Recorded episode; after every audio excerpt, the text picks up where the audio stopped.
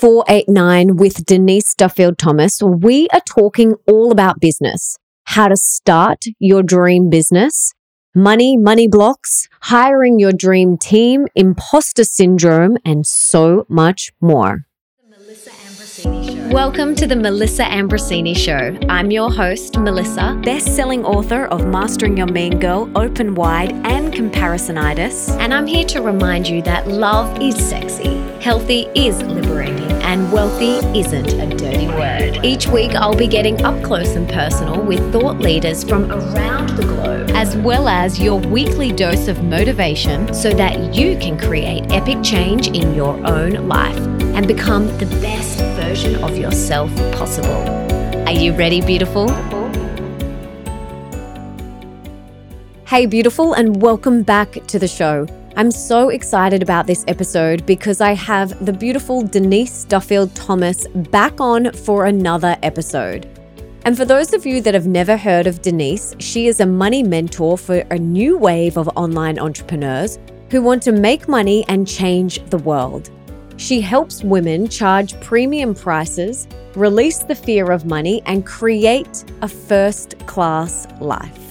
Her books, Get Rich Lucky Bitch and Chillpreneur, gives a fresh and funny roadmap to living a life of abundance without burnout. Her money bootcamp has helped over 6,000 students from all over the world. She says that she is a lazy introvert, a Hay House author, and an unbusy mum of three. She owns a rose farm and lives by the beach in beautiful Australia. For everything that we mention in today's episode, you can check out in the show notes, and that's over at melissaambrosini.com forward slash 489. Now let's bring on the incredible Denise Duffield Thomas.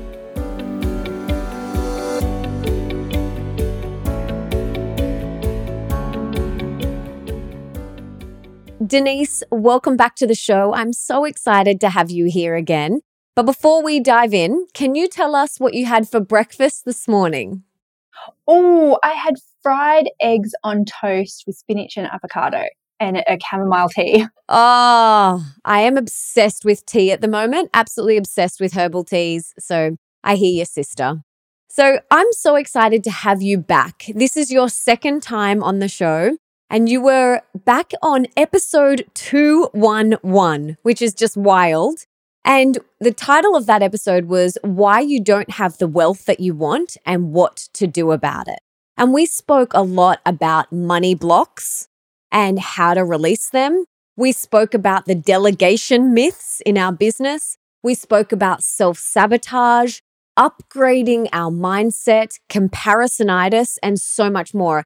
Wow, and we covered a lot. We literally covered a lot. It is such a good episode, truly.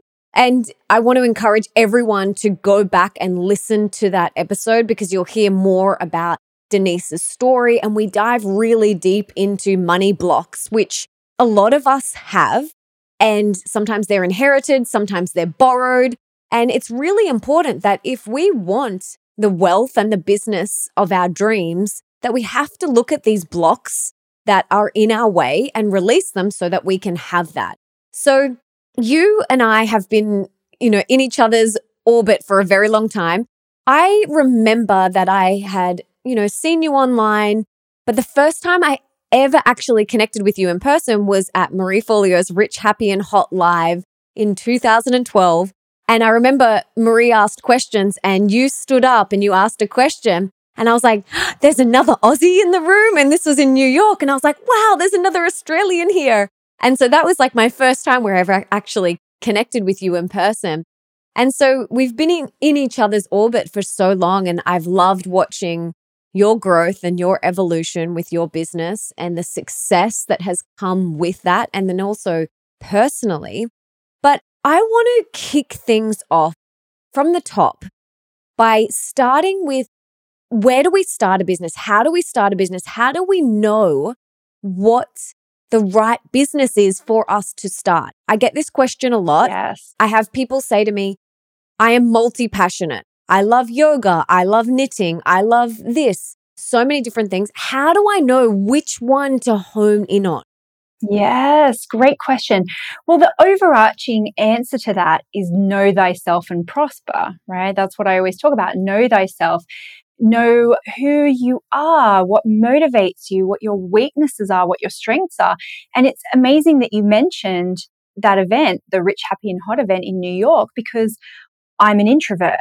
So one of the tricks that I do to, well, that I, I have is when I'm at an event, I always ask the first question. I always put my hand up and ask the first question because I know that it's really out of my comfort zone, but also it's a really great way to introduce myself to the whole space without having to stress about doing a lot of networking. And it's just a little trick that I've taught myself to do at those big events because I'm an introvert, right? And so it's knowing all of the aspects of your personality and finding ways to prosper, finding ways to make it feel easier than you know, than can be. But you have to be honest with yourself, right? And so if you know that you're someone who changes your mind a lot, then you wouldn't sell a program that's teaching one thing for 18 months you know, or, or locking yourself into like a long term thing, which I see a lot of people do, right? Because often, especially if you're someone who gets excited about things, you're probably really good at selling them because people get excited by your excitement. And then they're like, oh, I'll do a year long mastermind. And two months in, they're going, I don't want to do this anymore. and there's nothing wrong with that, but it's finding the right business model that suits your personality. Um, and it's asking yourself these questions because some of those things we learn via painful trial and error, which I'm sure you have, I have as well. But some of those things we can ask ourselves to say, how would I like to work with clients? Um, do I like long term or short term commitments? Do I like in depth or more kind of shallow interactions? And that helps you shake out a little bit. And your example of, of people who say, I like this and then I like that. Well, what's the umbrella theme around that? And the umbrella theme could be creativity that you're an ideas person. And so you create your business in a way that, that lets you do little projects or um, multi things. But the theme that still runs through it is I'm a creative person. I'll bring all these cool creative ideas. I'll help you spark your imagination. Some days I'll do it like this and some days I'll do it like this. But rather than like going, now I'm a yoga teacher. This is the only thing I'm ever going to do. And without, you know, putting yourself into little boxes. So it really is this beautiful journey of self exploration, but it's giving yourself permission to pivot and, and make things easier for yourself. Mm, absolutely. And taking into consideration your personal life as well. So not only your personality, like how do I like to work, but how much do I want to work? You know, you've got three children, your husband, you have so many different things going on. So we've got to take that into consideration as well. Like, how much do you actually want to work?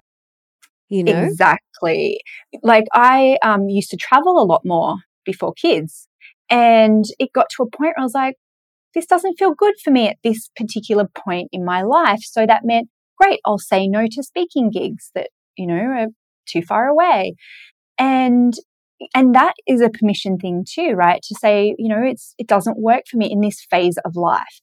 And I noticed when when my husband came into the business, he was like, "Oh, we should do a mastermind. People would love to do a mastermind with you."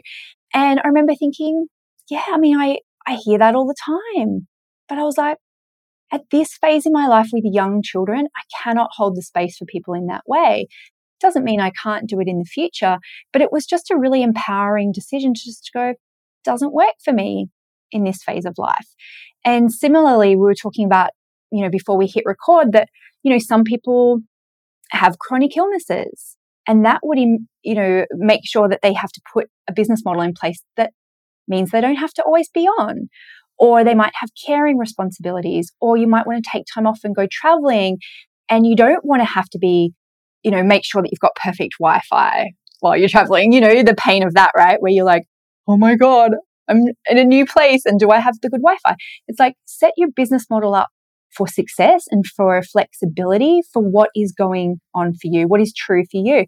And nothing has to be set in stone. You can totally shift and change as you get more information and as you I think as you just give yourself permission. And I, I want to give a really specific example of this because I think it's just such a perfect, perfect thing. I had a, an astrology reading with somebody and it was over Skype chat. And I remember thinking, wow, this is so interesting. Like we're not, you know, it's not audio, it's not video, it's typing. And I'm a really fast typer and, and she was a really fast typer too. And so it was one of the best astrology readings I had ever had. But, and it just got me thinking, I was like, I wonder if she really second guessed that of going, no, it has to be like this. You know, no one will pay for it like this. And I actually preferred it.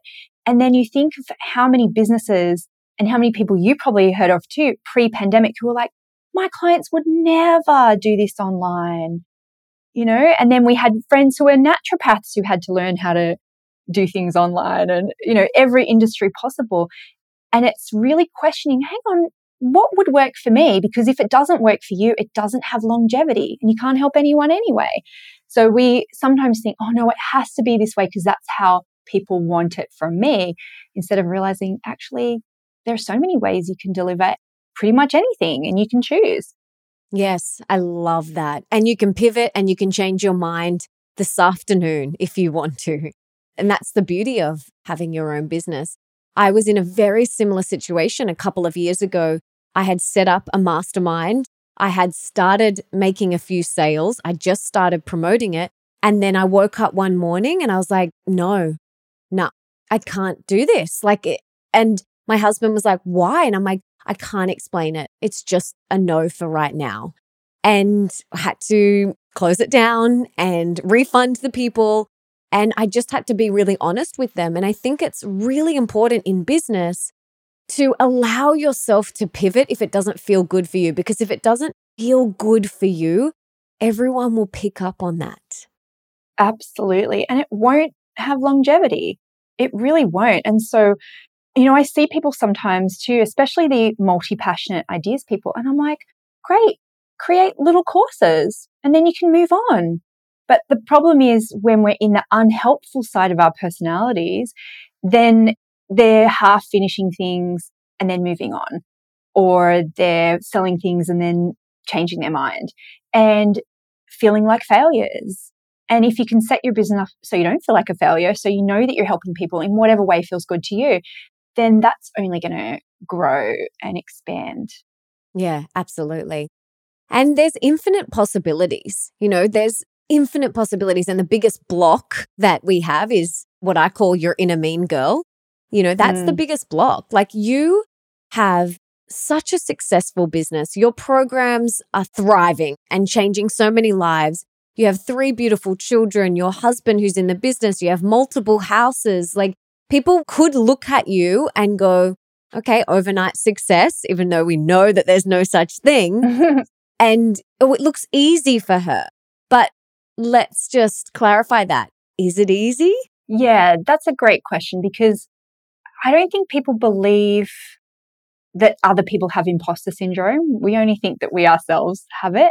And I still have so much imposter syndrome all the time about being a writer or am I doing enough? Am I helping people enough? Am I giving enough? That always comes up for me too.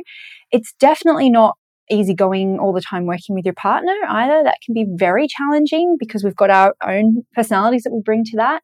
But I, I think there is that sense that we are who we are. And then somewhere out there is this perfect version of us who is really confident and really good with money and, you know, just perfect in every way. Instead of realizing that you can be exactly yourself with more money and success and it doesn't really change who you are. And then the quicker we can integrate those two selves, the quicker that we see success, really, because you have to have so much compassion for yourself to to realize that you're not perfect and yet move forward anyway. And I think that's what I've always been really good at. I've just kind of gone, well, that didn't work, but I'm moving forward anyway. And that doesn't mean that I'm perfect in any way, shape, or form, or that I have a perfect life, even though I, you know, I'm very privileged and, and grateful for the abundance I have in my life. But I want everyone to hear that the fear never truly goes away and the imposter syndrome never truly goes away. And that inner mean girl, I still have an inner mean girl that tells me I'm not good enough. or that I haven't given enough. That's always my thing. Or that people will think I'm too big for my boots. And um, I actually had a photo shoot this week with this beautiful business in Sydney called Sherbet Birdie. I don't know if you've seen them on Instagram, and they do these amazing styled shoots, and they're incredibly creative women. And at the moment, they're doing um, Marie Antoinette themed shoots, and they're amazing. And I was just watching all the behind the scenes of how they put the costumes and the set together and all that kind of stuff. And one of my friends had a shoot, and she said it was really fun. And I was like, oh, okay, I've got to do it. And I nabbed the last one of the last things for the year. And I actually was really struggling in it because I was dressed up so fancy and so, you know, it was really gorgeous. And I was like, I don't feel like I can share these. I don't feel like, you know, I was like, people are going to think that I'm too big for my boots or that, you know, I'm up myself or whatever. And that literally just happened on Tuesday, a couple of days ago. And I was so nervous. And I was like, oh, is it, you know, is it a bit on the nose dressing up as Marie Antoinette when there's so much income inequality in the world at the moment? I was like really psyching myself out of it. And so I understand, you know, there are people listening who they don't want to put out their very first blog post or their very first social media post because of those same feelings. People are going to think I'm up myself or too big for my boots or they're going to think I'm bragging if I share a success. And that will continue. I don't know if that's good news or bad news. yeah. Those feelings. Yes. I think, yeah, it'll continue. So how do we move past it? Like, what do you do? Is it as simple as you feel the fear and do it anyway? You know, where you get to that point where you're just like, yeah, okay, that imposter syndrome's there, but I'm going to do it anyway. Yeah, I think so. But also, I feel like I love being transparent with my numbers, with my success, and I always have. And so I feel like if I just tell the truth, then if whatever anyone thinks about that, it's still my truth. That's why I don't mind sharing my tax returns and things like that because I think well, it's true. It's true whether you like it or not. I'm just sharing the truth.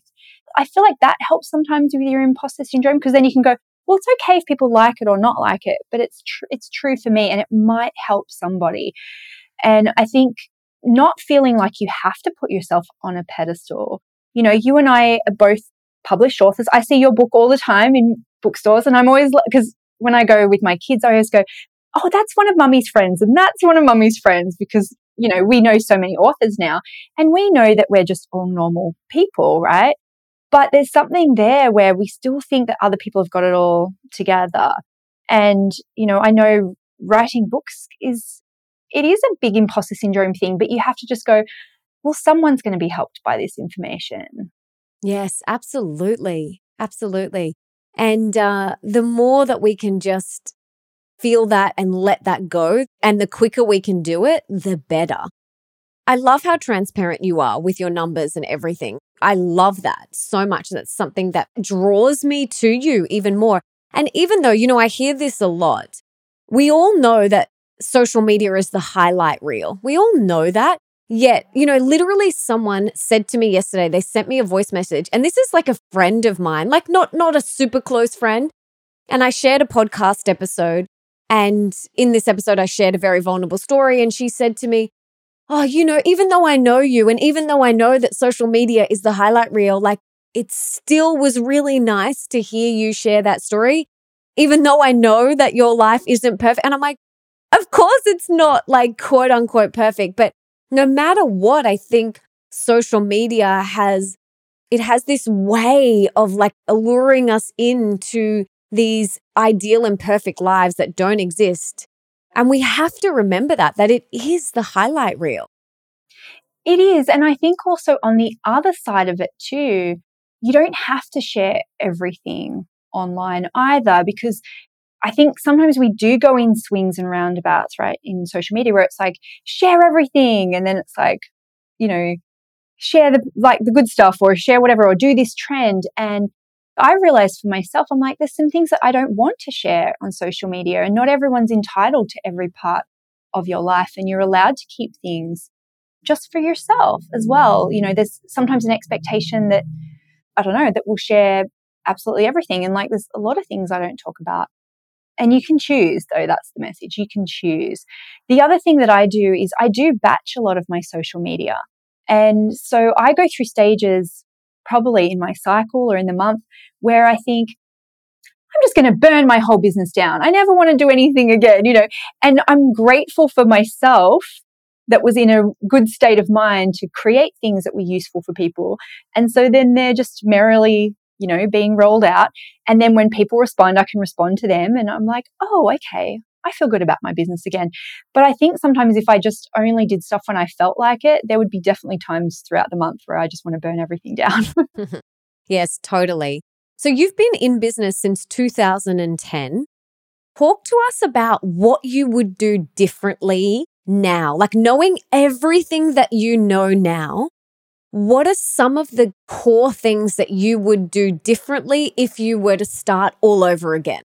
Yeah, well, I did. Um, I would say even though I started full time in in 2010, I was trying to find my thing for at least eight years. I think so. My first ever e-product was an ebook in 2003 called Internet Dating Tips for Men. And it was, it was because I was in my, you know, early 20s. I was living in London and I went, I'm going to do internet dating. And of course I did it in a very Denise Virgo way, which I had a system for it. You know, like I contacted a hundred guys and I had like copy and paste responses. And then I went on mini dates and I batched mini dates up. I had like a whole system for it without even really, you know, thinking about it because I was a marketing student. So I was like, I'm going to do it like a marketing campaign. And I was like, wow, everyone's so bad with internet dating. So I'm going to write a book for them. And I think really that's what I've always been kind of good at is going, I see a problem. Here's a solution. And I feel like that is a lot of our early business ideas, you know, and it might not be the one forever because it definitely wasn't for me, you know. And then I had another business where I got really into raw food for a while and I used a raw food diet to kind of get ready for my wedding. And so I wrote a book about that too. And I think just sometimes it's really good just to have that kind of beginner's mindset of just going, I'll just try it and see if it works. And that's kind of what I was doing. And I remember like 20, sorry, 2009, I went to Ali Brown's event. So Ali Brown was the first female millionaire that I'd ever seen in real life. And I'd been going to these business events and I'd be the only woman in the room. You know, I was in my 20s, so I was the youngest person in the room. And I was just like, I just don't think there's a place here for me in this entrepreneurial online world. So I think my first tip is that you have to be surrounding yourself with people who are in that game that you want to be in because it became normalized for me after I saw Ali Brown and I, I was like, wow, she was a millionaire by 35. I want to be a millionaire by 35. I was like, look at all these other women. It just opened my eyes to what was possible. And that is the crucial step and you know, you and I were in groups together. And I remember our friend Leonie Dawson, who said, I made, I think she said she made, I don't know, $3,000 or something, or something like that, or it was something big. And I remember saying, Mark, come and have a look at this. Like, I know her. Like, look at what she's made. I think it was 30,000 or something like that in a month.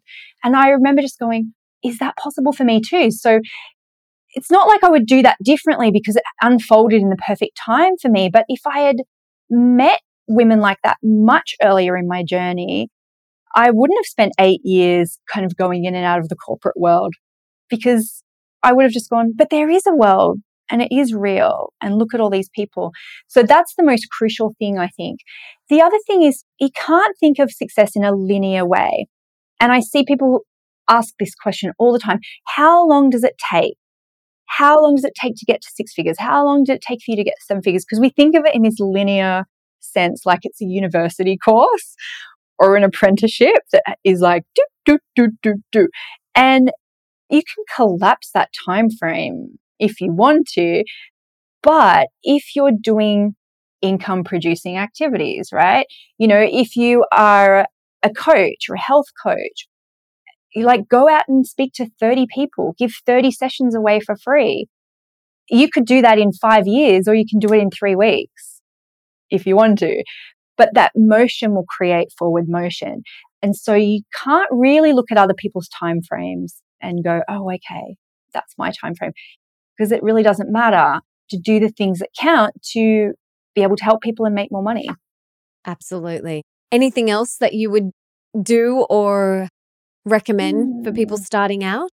Um, yeah, my first year, I just said yes to everything, you know, and I think everything will scare you in the first year, right? The first interview you do, or the first time you interview someone else, or the first time you do a live webinar, all of those things are so scary the first time, but they won't be.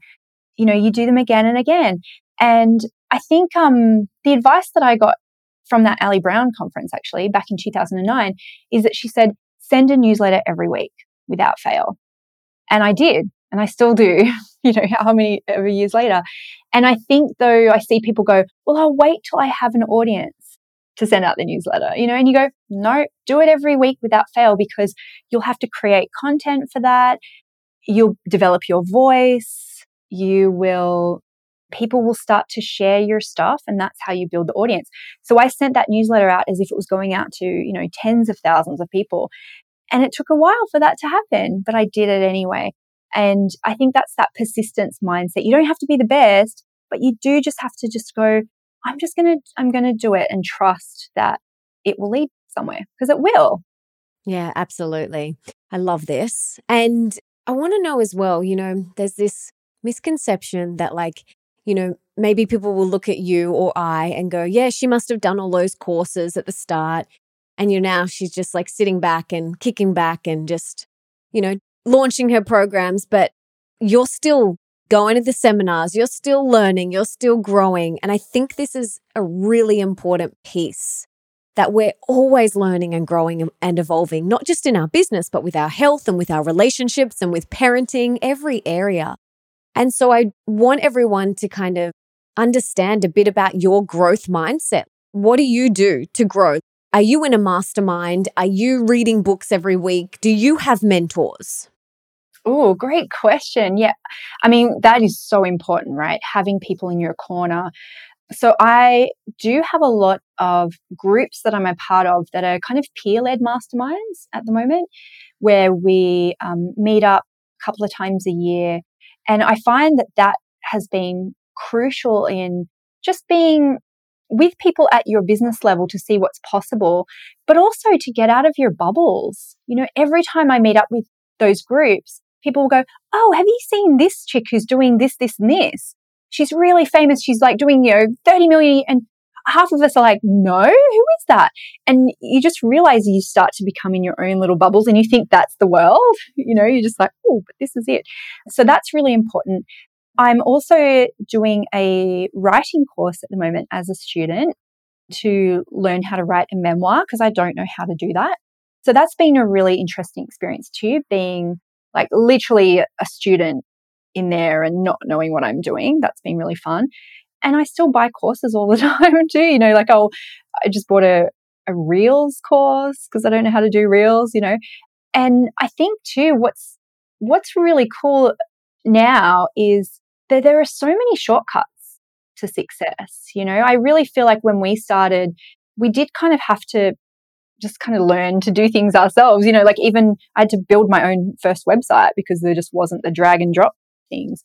And so that you can learn anything you know you you really can. But actually someone said something to me recently. She goes oh i was at a conference with you and you were sitting in the front row and you were taking lots of notes. And i was really surprised because i thought you know like well you're really successful. What could you possibly be learning? And i'm like but there's so much to learn you know like i think there's always stuff to learn about the basics you know like storytelling and things like that we always need to hear the basics of you know, what marketing is and how to connect with people, no matter what the technology is.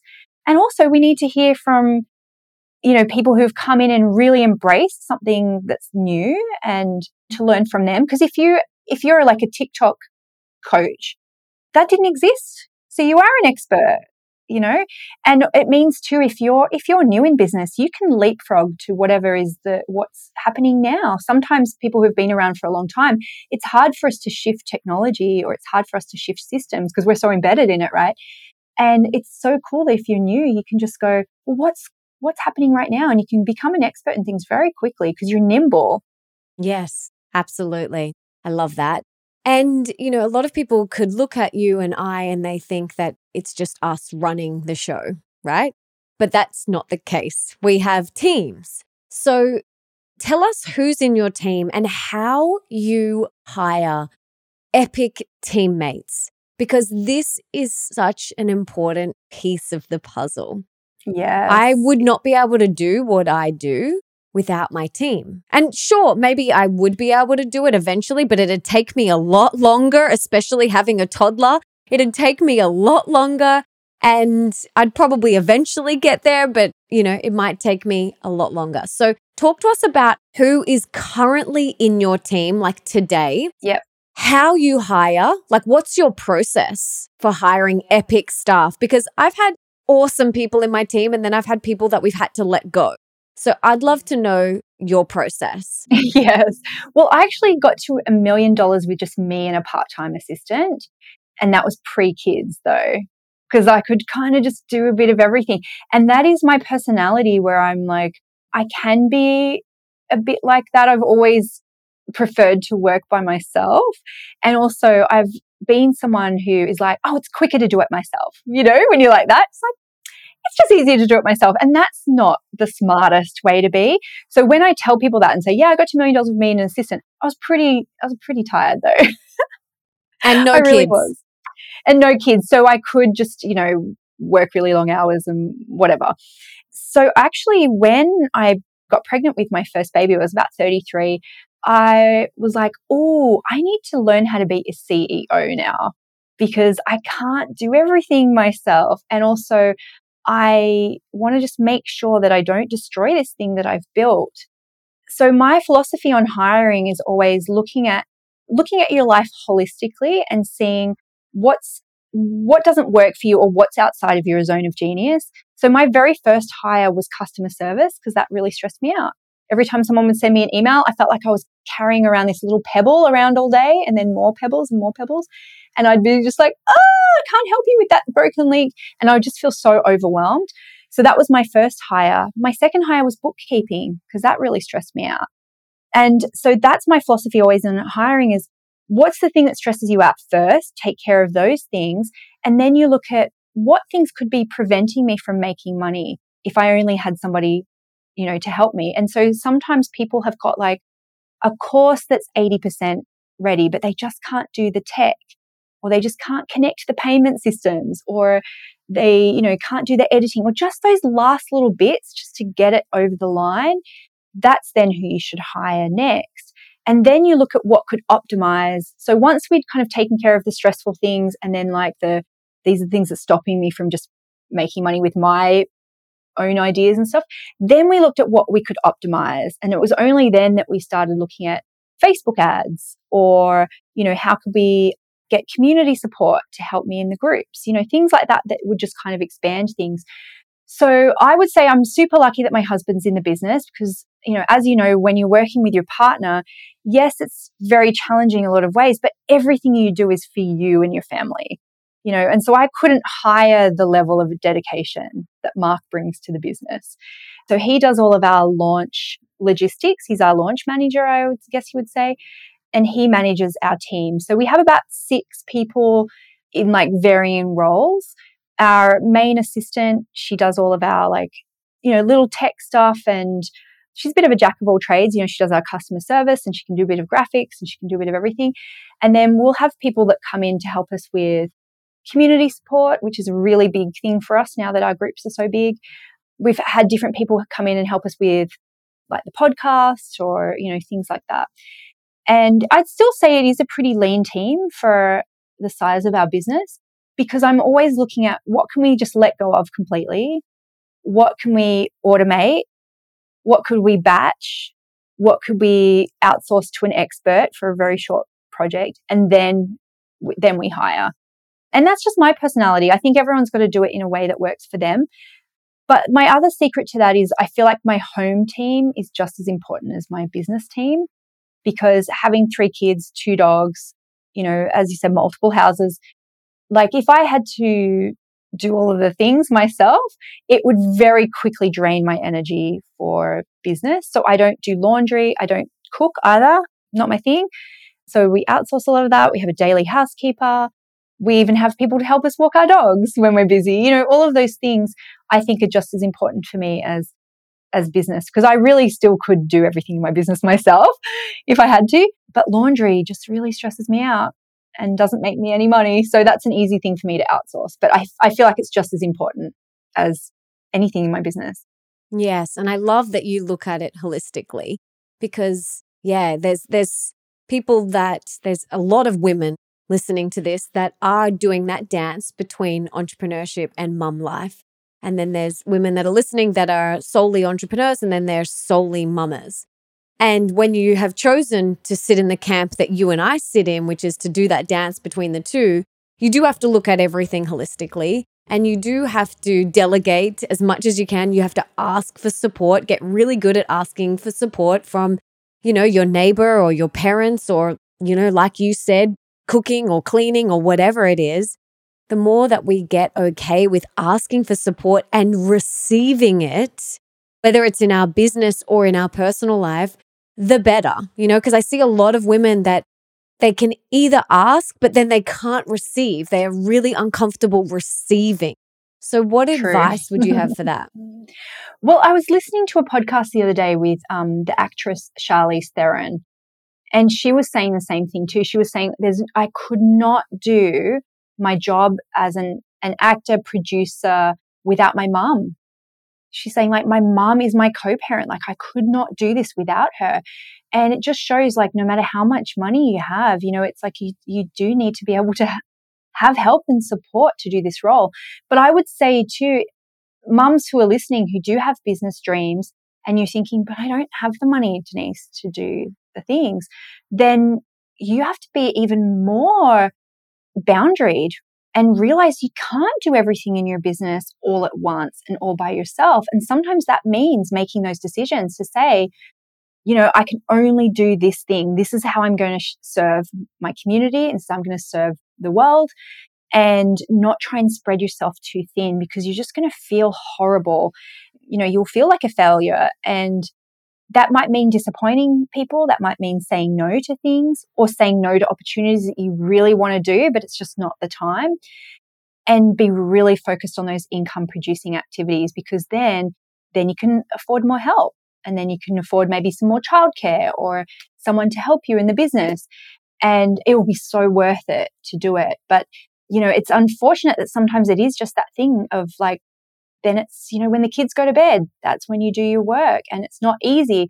So that's why you need the support around you as well, right? So if you had a business bestie who's in a similar situation, you know, I, I had that in the early days. We'd be, we'd message each other and say, okay, we've got, we've each got three things. Like, let's go away and do it and report back in an hour.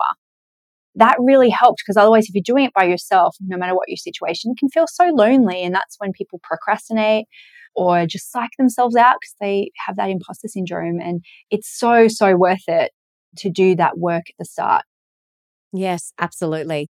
And so when you are hiring, what are you looking for? Do you get them to do human design and flippin or disc or all of these different personality tests? What do you get them to do? How do you know that you've got a goodie? Well, I made a lot of mistakes around this.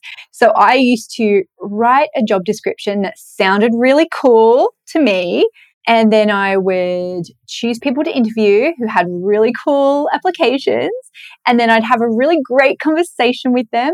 And then I would have a really fun onboarding where I would tell them everything about how my business worked.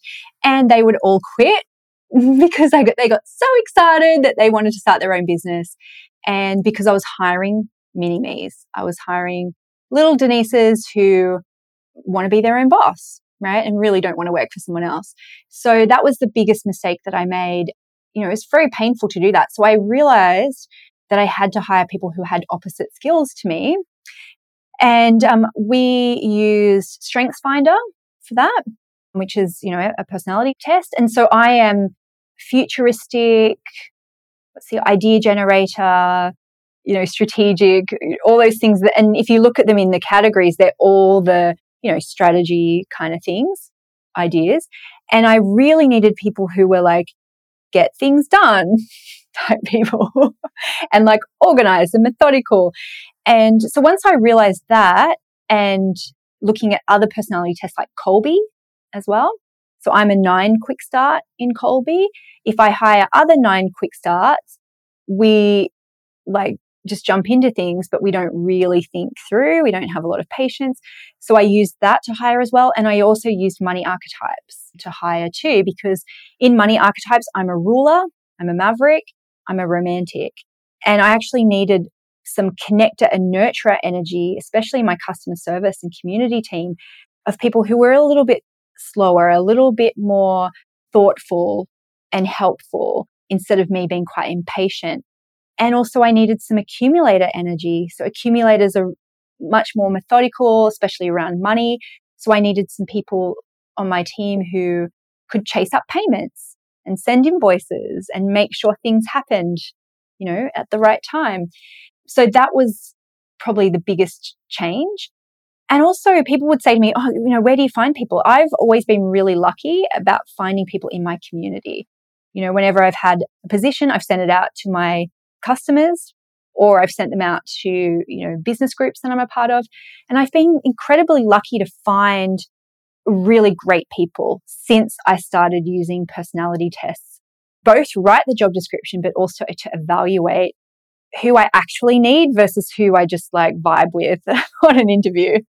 Yes, so important because I have been exactly the same as you. I've done the exact same thing written awesome job descriptions and then you have an awesome interview and I've been there. Like literally I'm like yes, I've done that many many times. And then yes, they want to go and create their own business and start their own thing, which is awesome and I'm like go for it. But that's not who I wanted to hire in my business in the first place. So I think personality tests are really great. I also love finding out what their human design is and also their astrology. I like finding that out when I'm looking for new teammates. I think it's really, really that. cool. Yeah, I love it. So tell me, Mark, your husband is in your business. When did he come in? How long has he been in now? Oh, I think it's been about six years.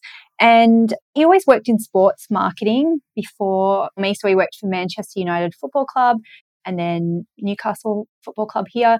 And he really liked it as an industry but it was it was very very busy. And what was happening was we'd had our first baby and i'd be like this doesn't work for me that you have zero flexibility. You know i was like i you know was making a million dollars by then kind of thing. And i was like dude this is not cool that we can't like go to Bali or, you know, and sport is an industry that's on played on the weekends. And I remember thinking like trying to plan our fertility around football seasons to kind of go, okay, well, are the Jets going to make it to the finals? Well, they're not really great at the moment, but if we get pregnant here, you know, at least we'll not be having a baby in final season. Ridiculous.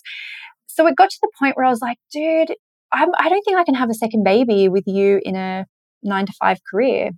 It just, just doesn't work for our family. And you know, we'd always had this dream of flexibility and freedom. And that's why I've started this business. And you know, even in the early days, he'd be like, Oh, when you get to like half a million, when you get to like a million. And I'd be like, I've done it. It's time. Um, and it really was just wanting that flexibility for us both. But ha- actually, for the first year, he did um, his own stuff. He was doing freelance sports marketing. And it wasn't until our accountant said, like, Denise's business is doing really, really well. Like, have you considered doing it with her? And I remember kind of going, oh, yeah, like, cool. But I didn't feel like I could say that mm. to him.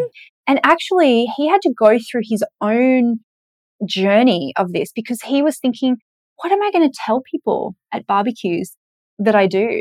He was so caught up in like, you know, I work in this really cool industry because people go, oh my God, you work for a football club. So cool. And then kind of going, I'm going to work for my wife. And luckily he has his own you know, he's part of the mankind group. He has his men's groups. He goes to therapy. Like he had to go through his own process around that. And we still have clashes for sure. We still have power clashes. But it was such a good decision for our family to do it because then suddenly everything we did was in one direction. And I don't know if that's forever.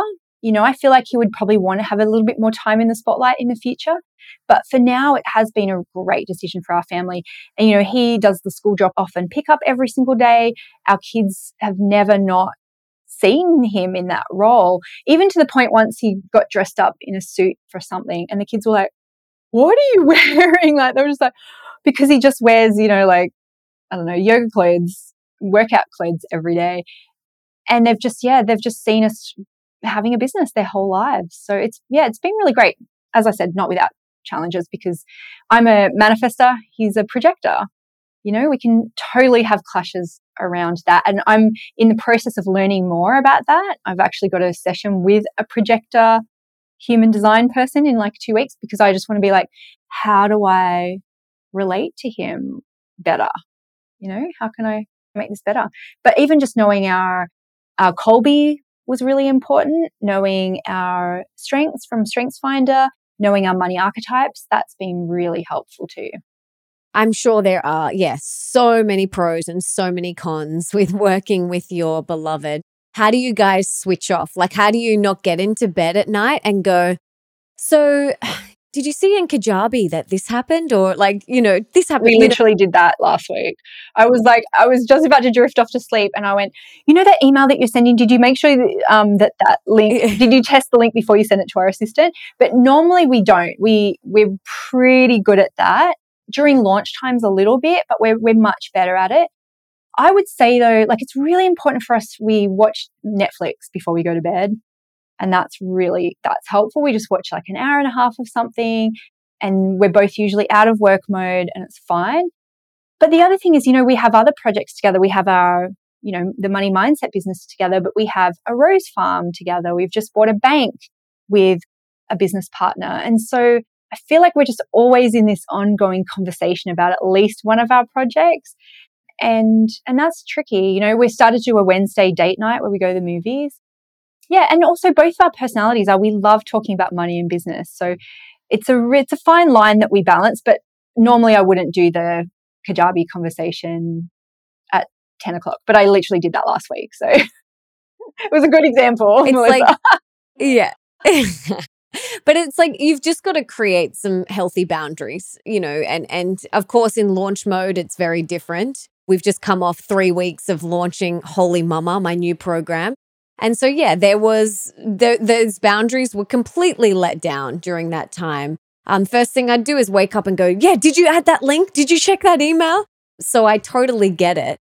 And yes, in normal situations, like there's got to be some healthy boundaries and practicing yes. crystal clear communication. Good, exactly. And good work practices. You know, like I remember he would just text me stuff and I'd be like, send an email, you know, or like um, he would send, you know, like a Word document. And I'd be like, no, in our company, we do Google Docs. So we have version control, you know, like we make sure that we put things in Dropbox you know, just little things like that make it easy. But that's how you're supposed to be with your team anyway, right? It's just feels weird when it's your husband and you're like, you know, put that in my calendar if you want that to happen. Or he'd be like, have you recorded this thing? I'm like, put it in an email. Yeah, that's, it's tricky. Yeah. But it's, I mean, it's wonderful as well. And it's wonderful for our kids to see that you know, um, my daughter, she did a little bit of work for me. I was had to do some stuff for the rose farm, and I bought all these fake flowers for a photo shoot. Each one had a little tag on it, and so I said to her, you know, I'll pay you to sit and take those tags off. And then she had to invoice me, and you know, that sort of stuff. They just hear conversations about money and business all day long, really. And so I love that they can kind of be a part of it when I send out you know, like welcome cards. They sit and stuff them, or the oldest one does. The youngest haven't started doing that yet.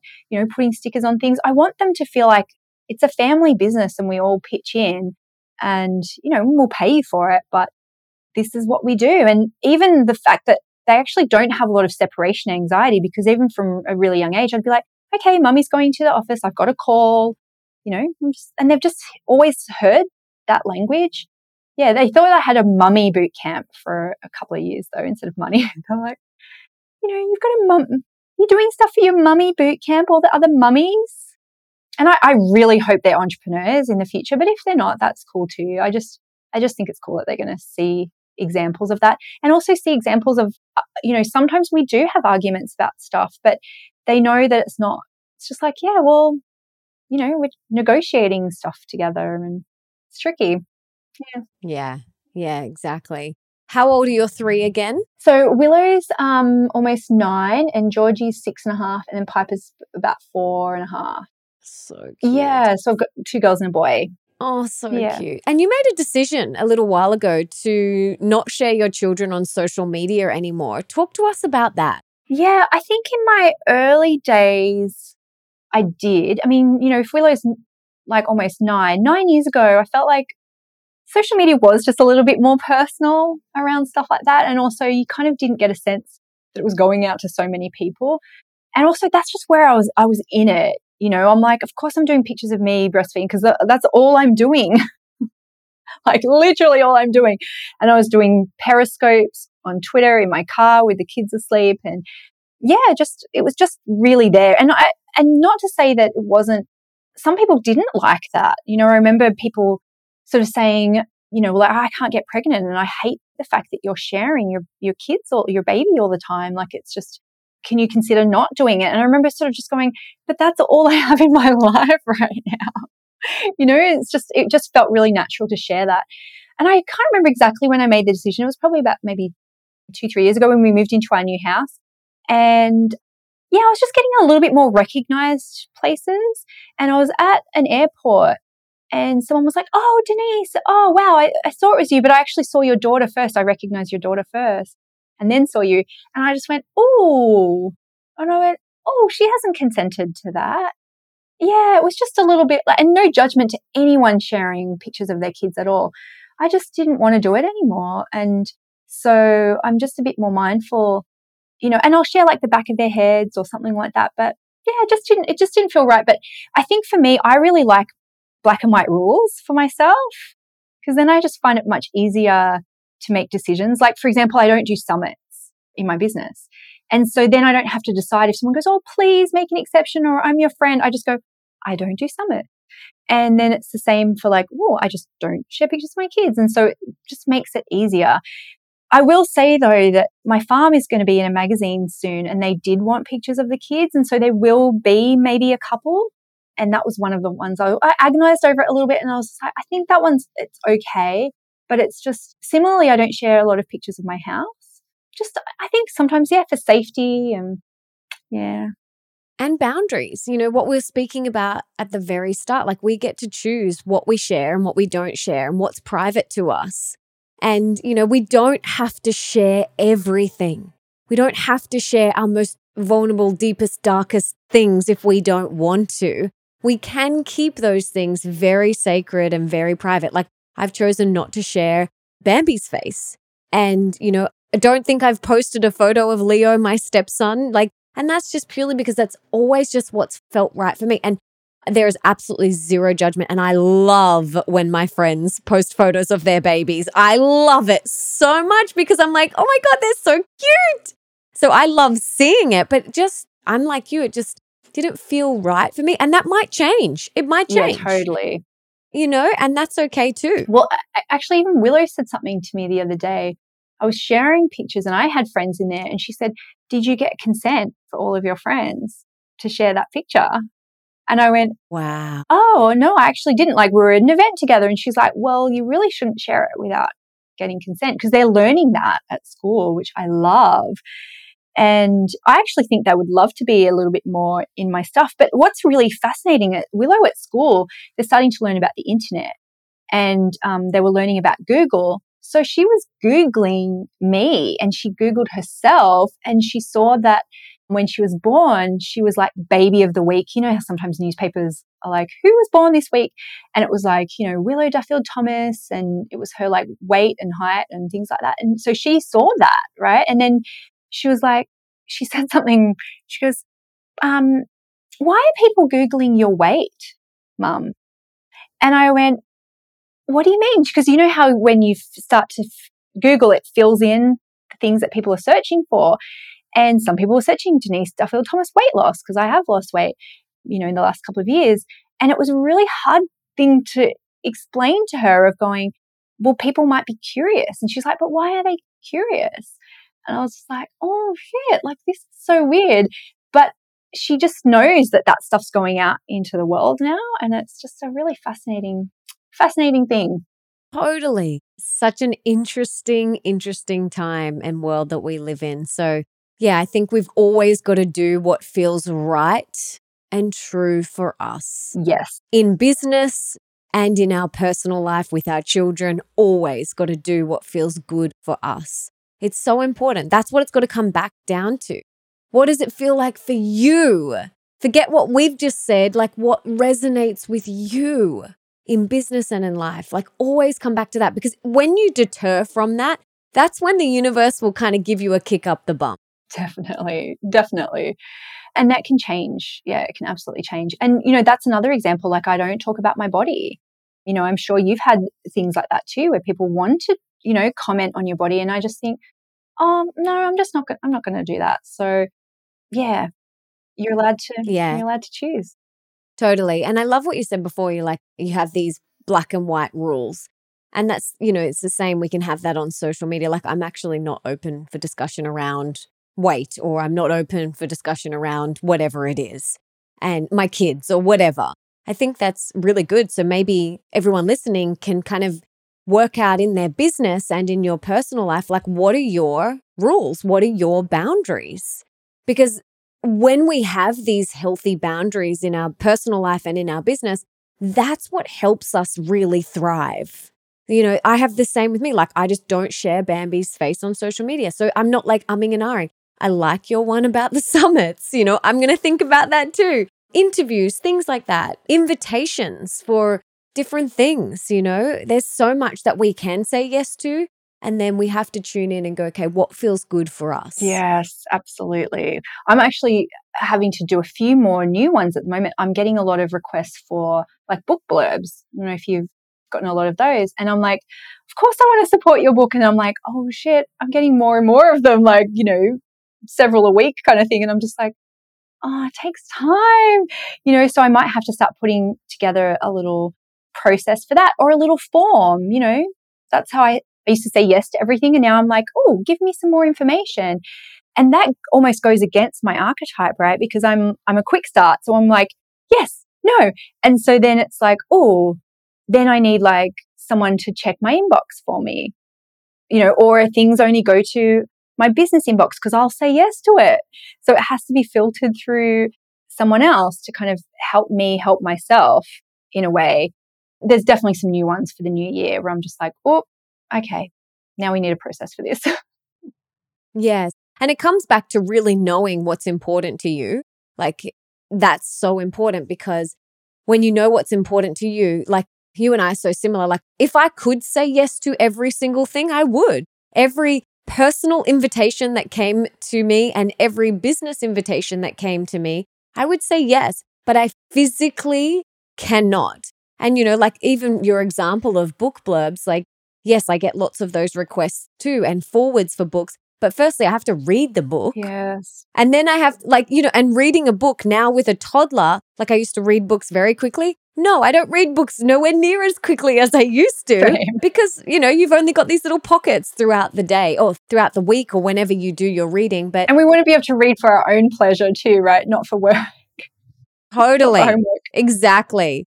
So it's like, what are your core values? What's important to you in your business and in your personal life? And then stay true to those. And I really love the money archetypes that you have created. There are eight archetypes. How did you create this? And can you well, give us? Yes, I didn't create it. So that's the first thing. Um, so the creator of the money archetypes, sacred money archetypes, is Kendall Summerhawk, who is one of my early mentors. Amazing, amazing lady. And so I certified in that, gosh, maybe about five years ago. And I'm just obsessed with it. I'm absolutely obsessed. And so I, I created my business course around that framework for each of the archetypes of like what kind of business model would work and what kind of marketing works best and all that kind of stuff. And yeah, for my recent launch, instead of just doing it, teaching it as me, as Denise, which I have previous years, I did eight separate sets, eight separate personalities. Each personality had literally a completely done set with layers of multiple meanings in them and probably about five costumes for each one. And I really felt different when I was sitting in the sets. Like that was the reason why I did it because I wanted to show like You know, when you're really true to who you are, like it does, and, and speak the language of your ideal client, like it, it's so, so powerful. But it was just a crazy thing because normally in a launch, you know, you have so many emails to write, you have to do all the videos, but everything was times eight. So instead of doing like, you know, a, a three part video series, we did, well, it was four actually. We did four times eight because we did a separate path for each one. We had separate sales emails. We had separate sales videos. So it ended up being like maybe oh, well over a hundred videos. So it was really wild, but it was, it was just such a cr- intensely creative time. I probably shopped for the sets and the costumes for about three months, going to thrift stores and marketplace and yeah, hired a set designer who's also my best friend and, you know, a stylist. And oh, it was just super, super fun. Wow. And you shot this in your house or did you hire a studio? Well, I was going to hire a studio, but I ended up doing it at my farm. So my farm is, it's just being renovated, but it's, it's quite white and it can look like a beach house. It can look like Hamptons. It can look like, you know, a farm. And so we had all these multiple places in the house where we'd, you know, set up just for that set. Um, and because they were very different, they had a very different color palette, they had different furniture, all that sort of stuff. So it was really fun. And I, it was supposed to be two hours in each set and ended up being four in each set because I completely underestimated how long it would take and how long it would take to, you know, get changed in between and do all the B roll and stuff like that. But yeah, like even, you know, the chairs were different, the mugs were different for each one, the candles were different, the flowers were different. Um, yeah, it was, it was fun. Wow, you're amazing. so cool. Yeah, I loved watching your journey with that and loved, you know, the little behind the scenes that you'd post on social media. I was like, you're incredible. You're amazing. And you're doing all of that with three children. I'm just like, you're amazing. Well, I have a lot of help, remember. I really, I really, really do. But yeah, this, this year was busier than I would normally like. You know, I really try and make things as easy as for myself as possible. But this was the year where a lot of my projects kind of converged from last, you know, things that had been kind of pushed. I was like, oh, I won't record my thing this year because I can't get to my film guy. And so everything kind of converged at once. I had the new book version that had to come out. So I had to do, you know, audio for that, all the edits for that, all the promotion for that, um, as well as my normal launch and that launch. And it just was, yeah, I wouldn't, I wouldn't do a year like this again in a hurry.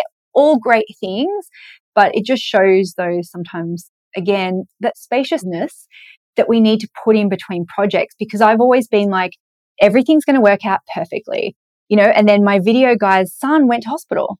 And that's not his fault. So, you know, then that pushed the launch. And then the editing guy got COVID and then that pushed the launch. And Mark and I were sick. And, you know, then our team was sick and we had no childcare. All of those things showed me, I was like, oh, we can't do things back to back. We need more spaciousness. I had to push the launch twice and that even pushed my buttons of going, no, I'm a soldier on, show must go on person you know, and realizing that I had to make that call for the sanity of everybody in the team. That was a new level for me to, to deal with as well of going, oh, I'm allowed to choose. Even if I said, you know, it was going to come out here, I can renegotiate this. So that was really good learning.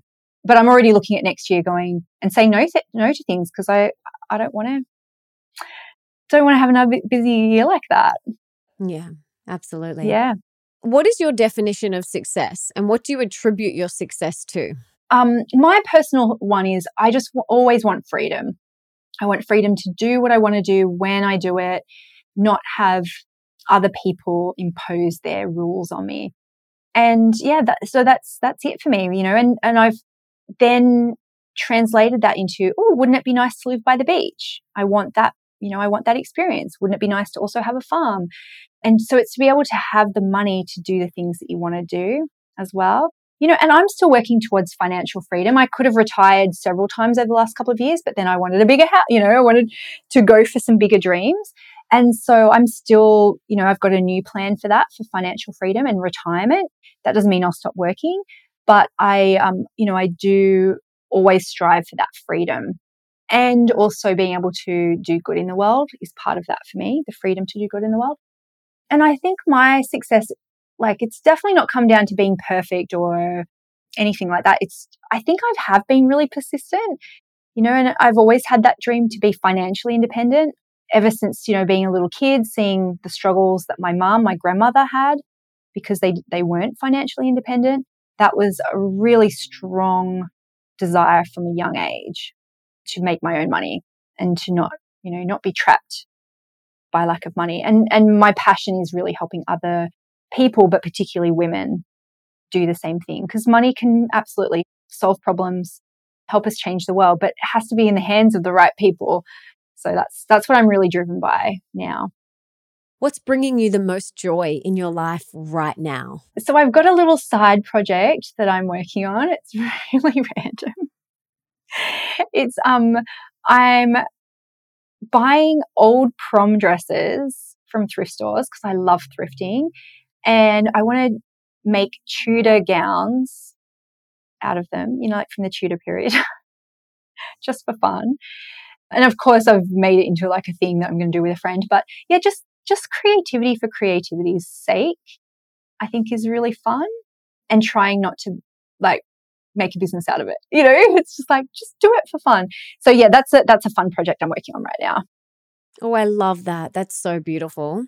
What are you working on within yourself right now that you would like to improve? Mm, well, doing my memoir course is really tricky for me. So I'm working on improving my writing skills, particularly, you know, a different genre. And what I really aspire to do is to be a prolific writer. I'm a real procrastinator with writing. I don't know how it was for your books, but for mine, I was just like, you know, like I really, I love the idea of writing and I always have such beautiful ideas in my head, but I would love to just be one of those writers that just sits down every day and writes. And I'm really not. So yeah, that's, that's my desire for next year is I want to write a ton more books because I know I've got it in me to be prolific and to have a good system because I've been able to do it with lots of other things, but I just haven't cracked it yet. So, but you do write very long weekly newsletters and blog posts. So there's there's the writing there. But that's come from podcasting. That's coming from speaking it. Got it. So yeah, I haven't haven't nailed it but I really, really want to. That's my that's my desire. I really would love to write a lot of books over the next couple of years. Yes. So is that something you do? You kind of distribute one piece of content to all different platforms. So do you do a podcast and then that goes to the newsletter and that goes to the blog? Yeah, yeah. And I batch those up. So maybe three times a year, I'll hire a podcast studio. I've got one on Monday and I might do 15, 20 episodes in one day. And I really like that. I really like just pulling my creativity into small, intense spaces. It's not for everyone, I don't think, but it really helps. And then I don't touch that again. And then it means my team can go and do the transcriptions all at once. They can do all the graphics all at once. It's easier for me because I don't have guests. It's, it's obviously harder for you scheduling wise, but I find too now that I just I, I've done this business for so long, I know what's in scope and what's out of scope. And also, I just like finding the nuances and things that I've talked about a million times. And I also actually go back to some of my old blog posts from like 10 years ago and just go, oh, that was, that was good. I'll just put a new spin on it.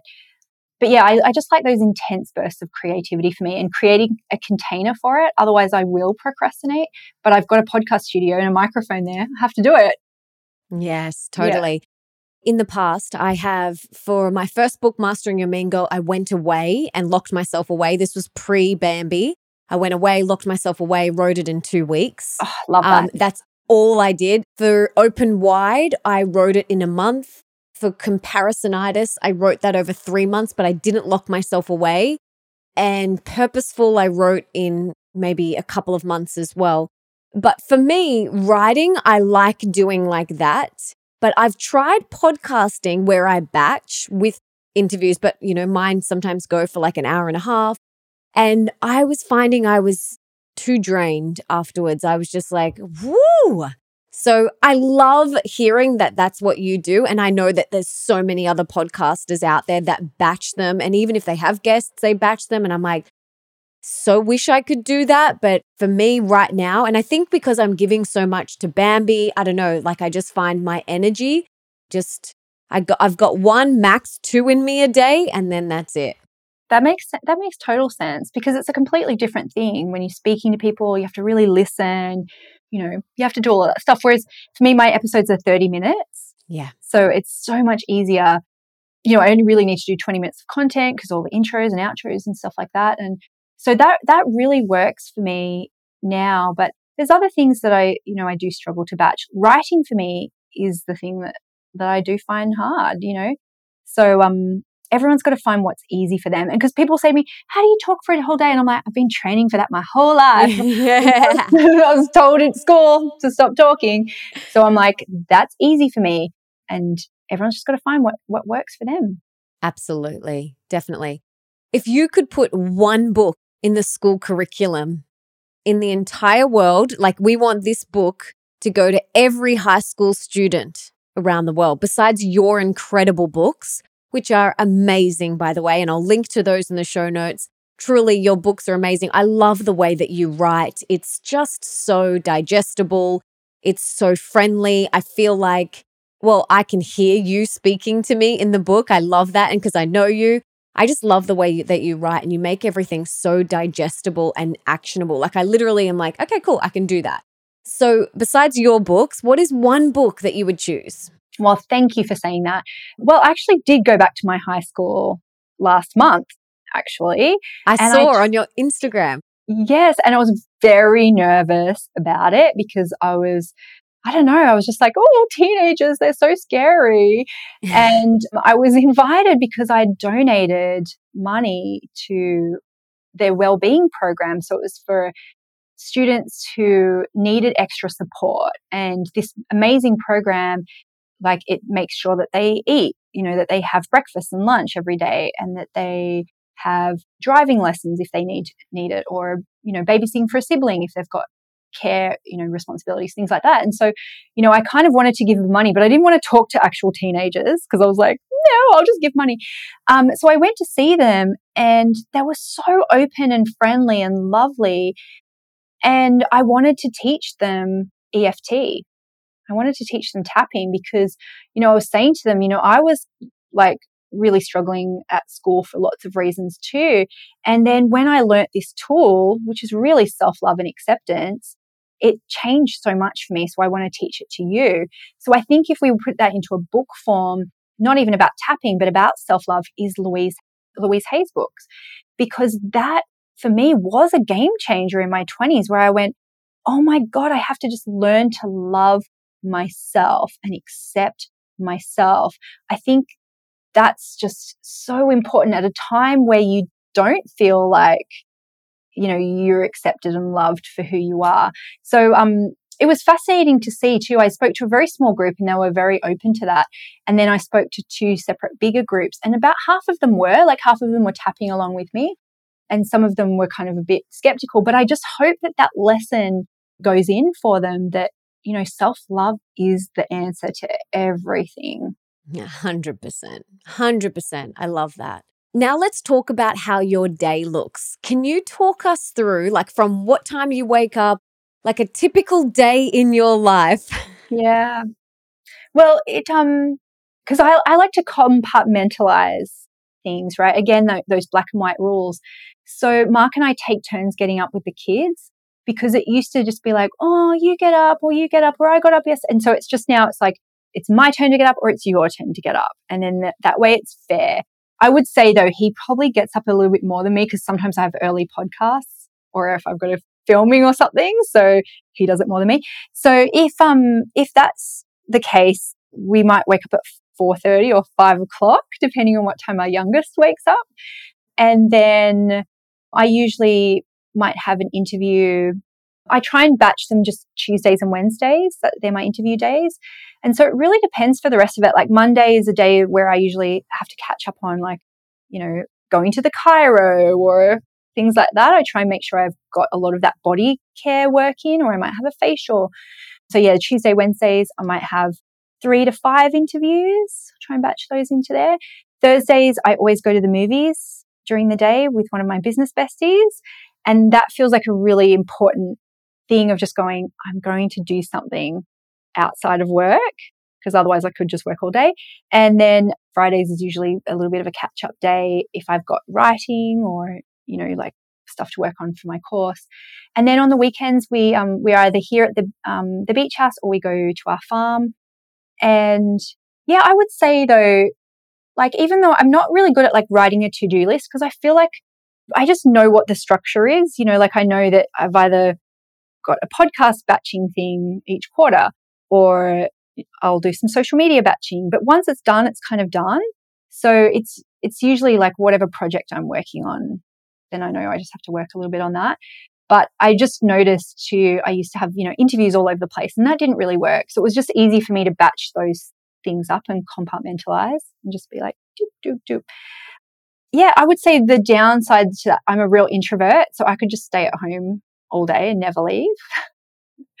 you know, so I would love to just say I would go out a little bit more and see people or things like that, but I, re- I really don't. I'm just like a bit of a homebody. Um, yeah, yeah, that's it really. And so I probably work, I probably still do work a little bit too much because I'm on my phone a lot, you know, and that's hard to sometimes set those boundaries. But yeah, I really strive not to to be too busy or or too too crazy. Of course, sometimes in launches it is.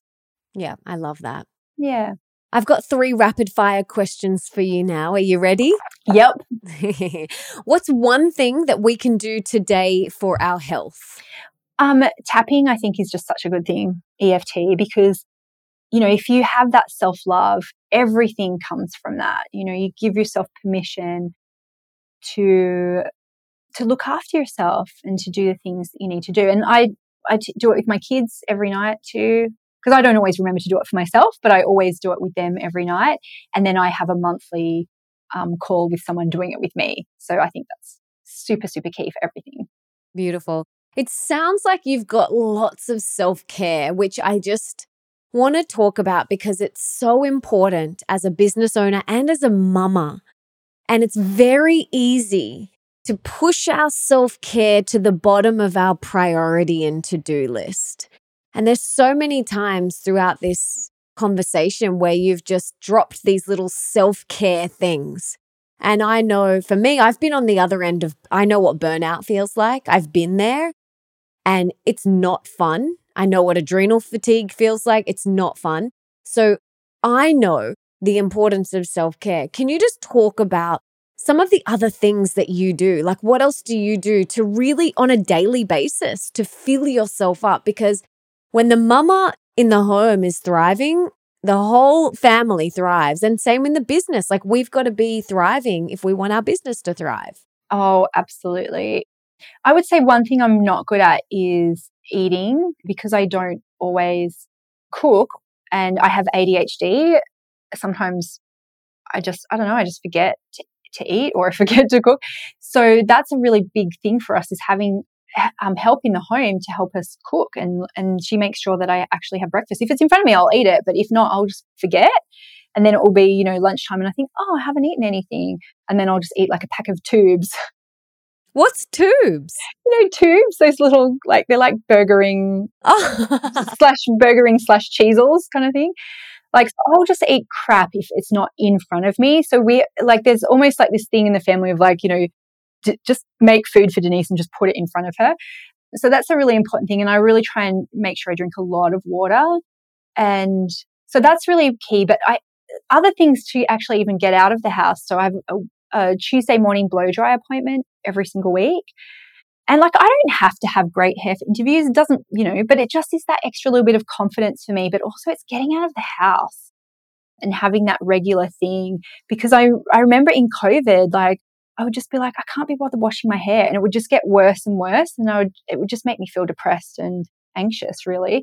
So even just having that, and then I'll book in regular massages and chiro every three weeks, like facials. And when I'm there, like, you know, at, at the end of the facial, I always book the next one because otherwise you just don't, you just don't ever feel like it, you know, or you'd be like, oh, that's fine. I remember I once I went to chiro and I didn't make the appointment when I left and I left it for like six months because I just, I was just like, oh, I can't make the phone call. I can't make the phone call. And um, so I just make sure that when I'm there, I book the, the next thing, whether it's a facial, a massage, or chiro or something like that. I was doing regular yoga for a while with someone coming to the house because the same thing, right? She just knock on the door and I, I couldn't run away. and that was worth it for me, even though it's more expensive than a membership. I would never use my membership ever. So I need to put things in where it's like accountability, you know, where I won't miss the appointment. But apart from that, like I would say sometimes I'm really like I'm really bad at taking my makeup off before bed. You know, just little things like that I could be way, way better with self-care wise. But I just have to make sure that I eat and I drink water. And they're the important they're the really big rocks for me. Otherwise things go a bit haywire. Yes. And what about do you have any sort of meditation practice or breath work? Are you into any of that? No, I'm not. And I don't know if that's just an ADHD thing that makes it hard for me to concentrate. But I find like even just like I'll go to a sauna, for example, and the sauna has like an iPad in there so you can listen to podcasts. So I find like being trapped in a room and just listening to something is really good meditation for me in a way of just, but also driving for me is a, a great way to get ideas. I love really long showers. I find that that really helps for me too, um, because I'm not good at just sitting and having a quiet mind. It's, I really struggle with it. And massages as well. Like massages are great. Like so it feels like I have to be trapped somewhere. Someone has to literally lock me in somewhere where I can't where I can't be on my phone. That's a really key thing for me is being away from my phone for a little bit. Yes, yes, so mm. important. Yeah. Okay, going back to our other two rapid fires. Oh, um, oh, yeah. what is one thing that we can do for more wealth in our life? Pay attention to money and realize that all money is money, right? And I love the mean girl thing here because some people mean girl their money, right? They go, that doesn't count because that was too easy, or that doesn't count because of XYZ. And we really compartmentalize money and say, this is real and this is not real. This is valid, this is not valid. And really pay attention and be friends with money, you know, and just to be like, all money is welcome. And then you can learn to play with that and go, okay, now I want to direct money from my business. Now I want to direct money from this way. Now I want to play with bigger numbers. But it starts with paying attention to all money. And like I found 20 cents yesterday and I was like, oh, 20 cents. Oh, I'm so lucky. And it's, it's those little things that add up to the big things, not mean girling your money. I love that. I love that. You know, some people would just throw that away, you know, throw that five cents or 20 cents away. Like I've seen that. But no, like give gratitude for it because some people don't, you know, they would love that. Absolutely. And it's, and part of that too is then being okay to look at your money and to ask for it and to chase up invoices and being, you know, paying your own bills when you get them. Things like that about just having a more respectful relationship with money and realizing it's a tool that you can use, you know, to create more ease in your life and other people's lives and not um like it's only a greedy tool when greedy, horrible people have money, right? It's quite a neutral tool. And so it starts with that you know, even when I had no money, I would like, I had this thing where I'd like plant little seeds. I'd be like, okay, I'm going to plant like a five cents. I'm going to put it somewhere for somebody to find. And it felt, made me feel really generous to be able to do that and really practicing generosity because then it makes you feel like you've got more to give. You know, you're so generous, you can afford to give. And I've always played those little tricks with myself, even from when I had no money. One thing I do when I fill uh, my car up with petrol, I imagine that that's my bank account. And because, you know, when people sit there and they get so stressed about, you know, oh my God, look how much money, you know, this petrol is costing me. I would do that. And when I was super broke, and I'd just be like, imagine if that was my bank account going up, up, up. That feels so good. Um, just switching those little things around so you're not feeling scarce, you're not feeling fear about money, and instead becomes a, a good thing, a happy thing for you. Oh, I love that. That's such a good little tip to do. Like, watch it just going up and up and up and up and up and be grateful and feel grateful for that. I love filling up the car with petrol because it's a moment for me to just stop and pause. And you can't be on your phone. And I just like it. I just like standing there and just being. You know, it's so it's such a nice little funny. moment. Yeah, it's such an I mean, I don't love the fumes. Definitely don't love the fumes. But it's just a moment. Like I can't be filling up the petrol and being on the phone at the same time. So it's just a moment to just stop and pause and reflect and and now you've added this little extra tip to just watch it and just feel like you're filling up your bank account. So I love that. Yeah, that'll be so fun. And, you know, you could be like, oh, that's how much money I'm making from passive income or from my book royalties. And yeah, it's it's a nice little anchor. Beautiful. What is one thing that we can do for more love in our life? Oh, yeah, right. It has to come again from inside. So I love mirror work. I think that's really powerful for self love um, because, yeah, I think we need to do that to be able to really receive love from other people. And it's something I, I have to practice a lot. You know, I've got a very loving husband and I still struggle sometimes with receiving that love because then I know that I have to do some more work on myself, right? My my self-love and my my inner criticism. Yeah, absolutely. This has been so amazing. I love chatting with you. I could chat with you for hours. Is there anything else that you want to share or any last parting words of wisdom? Yes. I think it's just this feeling of when you see somebody that is successful or you see someone who has something that you want is to ask yourself, why not me? And, you know, just why not me? I can do it. Nobody can stop me. And it might even be a really great way to uncover some of the beliefs that you might have about yourself, right? Because you might go, well, because I'm too old or I'm too young or I'm whatever, but just constantly coming back to that and going, well, why not me? I can have that if I want. And um, surround yourself with people who are in that success game and you will see it normalized for yourself. Why not me? Why not me? I think um, it can be a very powerful question to ask yourself. Mm, I love that. You are such a light. I absolutely love chatting with you. I love the work that you're doing. I think you are just changing so many lives. I've loved watching your evolution over the past 10 plus years and just think you are incredible and all the work that you're doing is incredible. Aww, so thank, thank you. you. for being here and for being and in right my back world. At you as well. I love whenever I see your book on the bookshelf, I always just I just I'm so proud, right? I'm so proud to know you and and it's just like, oh wow, that's so cool. I see it everywhere, literally everywhere. So you have to be super proud of that too. So thank you, thank you for having me back. I appreciate it. And now I'm I'm actually heading to my farm after this because we're having a garage sale this weekend from you know all the antiques and stuff we've been collecting over the last couple of years that we don't need. And it's so funny because I keep on seeing things and want to save them. I'm like, no, not that thing. And then I'm like, mm, we haven't used. Okay. So it's going to be a really interesting money experience for me over the over the weekend of selling selling things. the garage sale. Enjoy. Enjoy. Soak it up. This is this is amazing. You. Thank you so much for being here and for all of your wisdom and knowledge. You're just such a light in the world. I'm so grateful to know you. Ditto. Thank you.